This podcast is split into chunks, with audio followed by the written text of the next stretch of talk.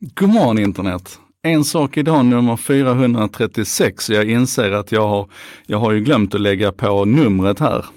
Attans också, jag är lite ur gängorna. Otroligt kul att vara tillbaka. Och jag hoppas ni såg vilken pangstart det blev med eh, Daniel Ek igår. Har ni inte sett den så gå tillbaka och titta på En sak idag nummer 435. 35 minuter Eh, samtal på svenska med en av Sveriges mest ljusskygga eh, entreprenörer, företagsbyggare, världsledare får vi nästan kalla honom. Jättekul att, eh, att få till stånd det. Det kommer komma fler sådana samtal, många fler sådana samtal. För nu är jag igång.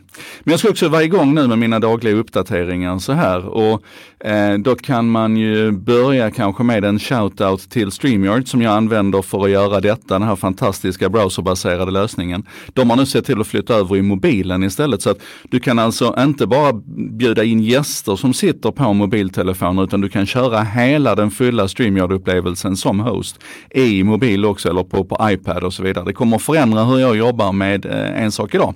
kommer kunna bli mycket mer eh, fluent framöver. Eh, och god morgon på dig också Alexander. Kul att se att, eh, att LinkedIn hänger på här nu också, att det inte bara är Facebookarna utan att eh, det faktiskt är mest YouTube som släpar.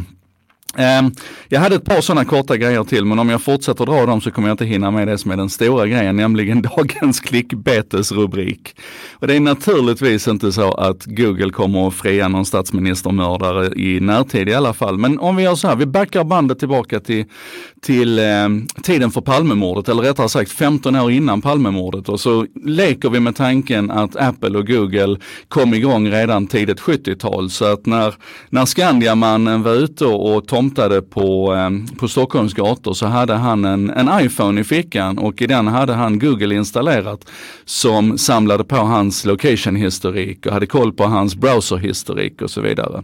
Då tror jag att alla idag kan inse att om vi hade kunnat titta in i hans sökhistorik och hans eh, location-historik och titta in i hans data idag, eh, vad blir det nu, 30 år senare, så hade det varit otroligt värdefullt. Då hade vi kanske inte behövt sitta och, och tveka på om, om Stig Engström var Palmemördare eller inte, utan vi hade kunnat titta på det här datat och så hade vi kunnat se att, att ja men det är ju han. Han var på den platsen, han sprang upp för de här trapporna, han, hans sökhistorik före indikerade vissa saker, hans kontakter och så vidare. Och då är ju det här det absolut, hej hej från YouTube, både Jan och Mattias tittar från YouTube. Då är ju det här det som vi normalt sett betraktar som privacy. Vi hamnar i det här träsket av hur vi ska hantera integritet och användardata och så vidare. Och jag vet inte om det är en poäng att privacy och history på engelska låter i princip likadant, men det finns liksom en, en det finns en tanke här som, jag inte, som inte ger mig någon ro. Och så här, jag är, jag är fortfarande 100 procent ehm, vad ska man säga, jag är fortfarande 100% integritetsknarkare egentligen. Jag tycker att vår personliga integritet och vår kontroll över läget, förlåt jag kommer av mig för det är så kul, nu hälsar Serian från, från Twitter och Hello Andy sitter på Twitch och kollar. Eh, jättekul att ni är med. Jo, jag är fortfarande 100% för att vi ska vara väldigt, väldigt, väldigt noggranna med allting som har med övervakning att göra. Allting som handlar om att, ja men har man rent mjöl i påsen har man ingenting att frukta och så vidare. Jag är helt med på att de resonemangen, de håller inte.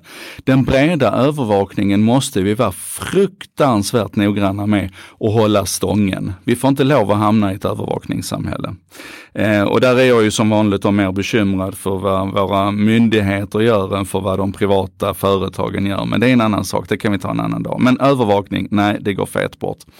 Men däremot att under väldigt, väldigt, väldigt hårda restriktioner under tydligt definierade processer som en del i i brottsbekämpningen långt fram i, i liksom förundersökningar och så vidare, finns möjlighet att gå tillbaka och titta på historiska data om dig det tycker jag är en bra grej. Jag tror att alltså, problemet är att vi ser det som som, två, som ett binärt val vi måste göra. Antingen så samlar vi på oss den här datan och då kommer vi att utsättas för en massa risker integritetsmässigt.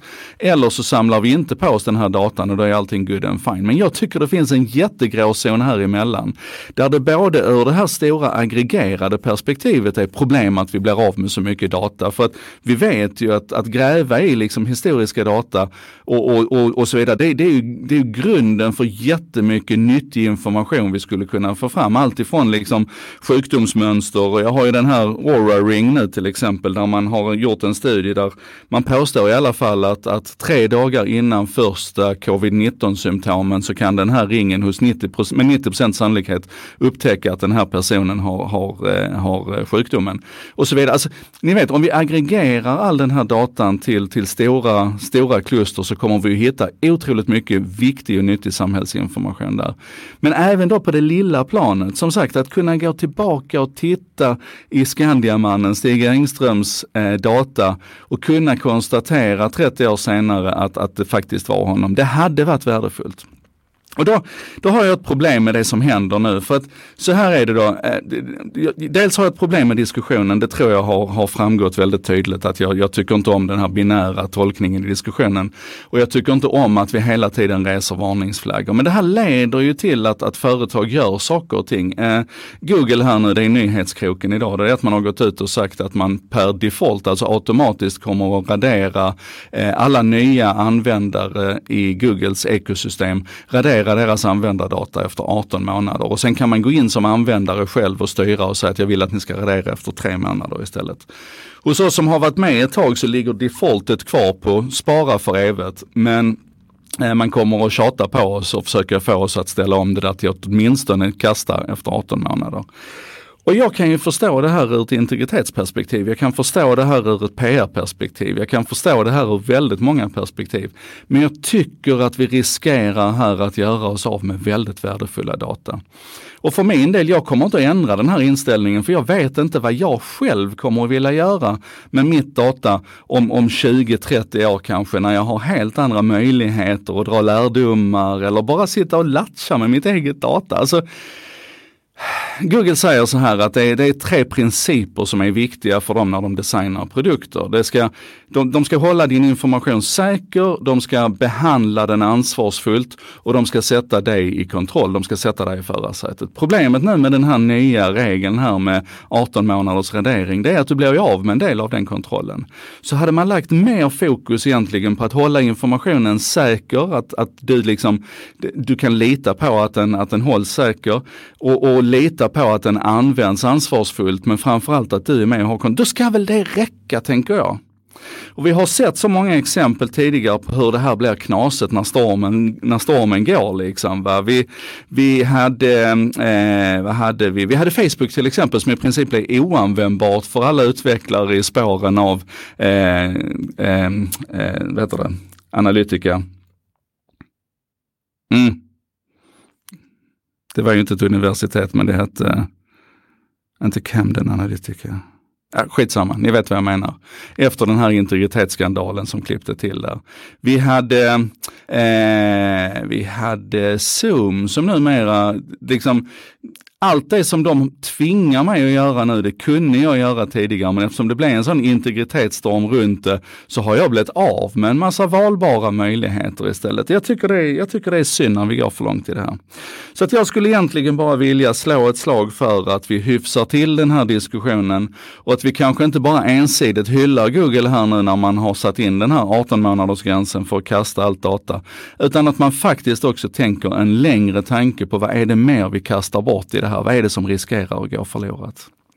Och det här med att tänka längre tankar och vända på flödena. Ja, sista exemplet här det är ju nu när eh, det pratas om att K-pop-kulturen eh, eller K-pop-fansen och, och TikTok-kulturen och sådär bidrog till att se till att det inte kom så många fans på Trumps rally. Jag är ju jätteglad att det var tomt på läktarna i Tulsa. Naturligtvis, jag tycker det är jättebra. Men det här är ju i praktiken då, om det ligger någon sanning i det här, att det var unga fans som gick in och bokade upp biljetter med ingen avsikt att gå på det här rallyt överhuvudtaget, eller det här mötet. Så är det ju ändå lite bekymmersamt i andra änden, för det här är ju i praktiken någon slags fysisk denial of serviceattack, liksom en DDoS-attack. Och, och det är ju kul så länge det är Trumps rally som blir drabbat, men när det är ett rally eller ett, ett möte som vi tycker är viktigt att folk går på så kanske det inte är lika kul. Så oavsett om det gäller data eller det gäller aktiviteter eller vad det än gäller så måste vi vända på tanken och det ska jag försöka hjälpa er att göra framöver här nu också. Det här var En sak idag nummer 436 med mig Joakim Jardenberg. Vi ses imorgon igen.